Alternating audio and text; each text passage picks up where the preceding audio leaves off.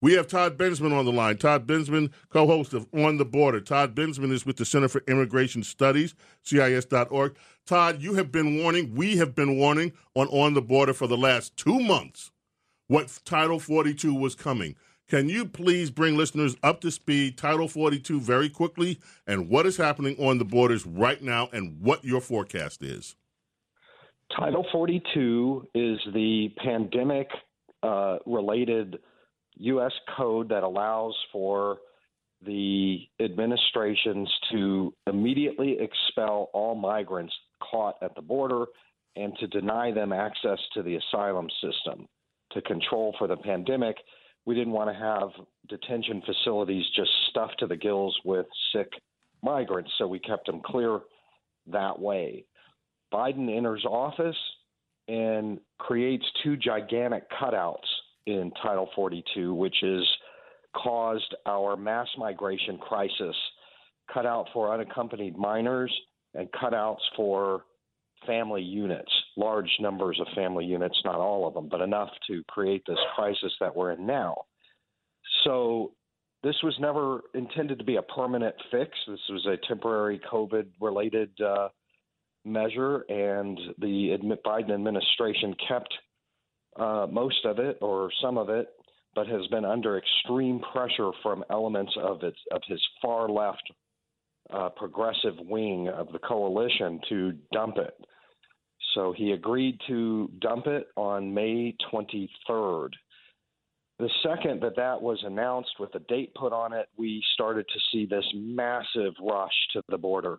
Very predictable and predicted. Uh, I think we talked about it here on this uh, program a number of times.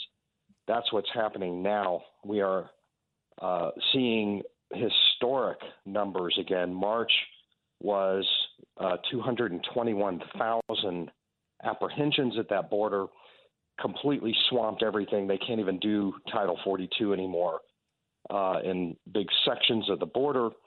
And they're predicting that, and, and April is just as bad. Everything I'm hearing down there. It's just uh, just nonstop, all day long, all night. Uh, thousands and thousands just pouring over the border uh, and into northern Mexico, waiting for the magic day, which is um, May 23rd. Now we anticipate, Todd, that if if these numbers hold up, we could be. When you say historic, you're not kidding. This could be the single biggest surge of illegal immigrants into America in our history in a one year period, we could have as many as 6 million, 600 or 480,000 new illegal immigrants in the country. And that would impact municipalities and state governments and their budgets all across America, correct? If that happens, and those pro- pro- projections, which the projections are from the American intelligence community, uh, they're looking at, at, at the way things are coming uh, from South America and uh, Central America. So that's where they're getting that. Uh, yeah, it's going to be uh, something that is really beyond the American experience. Could be as high as 540,000 a month coming in. Almost all of them get in because we don't have the ability to process that many.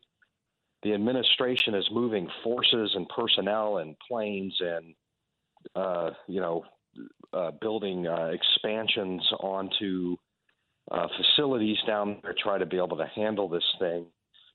Uh, there is one ray of hope here, which is just a sliver of a ray, which is that in increasing numbers of Democrats in the U.S. Senate uh, who are in tight races at home are starting to pressure the administration to put this off.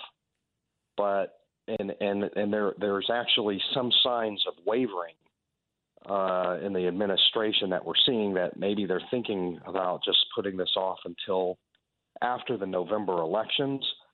But still, you know, even if they do that, um, you know, we're still looking at at this massive surge that's happening now and an, a surge that would happen after the election. Todd, thank you. That's the time we have. I appreciate you. We're going to continue with this on our next podcast series on the border. Thanks for joining us. Happy weekend. We'll catch up with you next week. James Golden, aka Snerdly, with you here. WABC Talk Radio 77 back. Your calls right after this. If you own a vehicle with less than 200,000 miles and have an auto warranty about to expire or no warranty coverage at all, listen up. CarShield has a low-cost month-to-month vehicle protection plan that covers more parts than ever. Visit carshield.com/audio to find out how you could pay almost nothing for covered auto repairs. Drivers who activate this vehicle protection today will also receive free roadside assistance, free towing, and car rental options at no additional cost. Get your free quote today at carshield.com/audio. That's carshield.com/audio.